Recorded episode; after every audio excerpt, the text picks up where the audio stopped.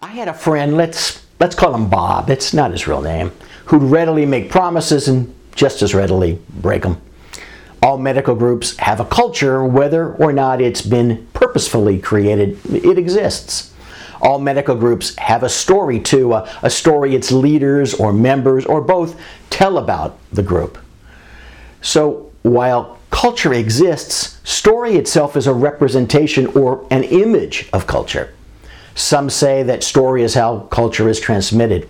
But what I'd like you to focus on is the impact of the match or mismatch between story and culture within a medical group and how it affects the group both internally and externally.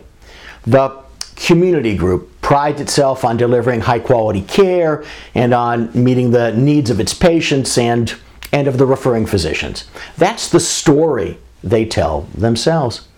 Now, if that story matches with the actual culture, that is, the group actually delivers high quality care that meets its customers' needs, then value is being created for the customers, and it's likely that the group is highly performing internally. On the other hand, if the story remains the same, but the group's physicians are rude, and if reports promised to referring physicians are generally late, then there's trouble in store for the group. They are just fooling themselves and no one else.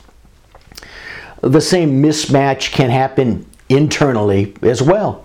For example, when a group's leaders believe, belief being the story, that they have created a culture of mentoring younger group members, but the reality is that there is no guidance and that management by yelling around is the rule.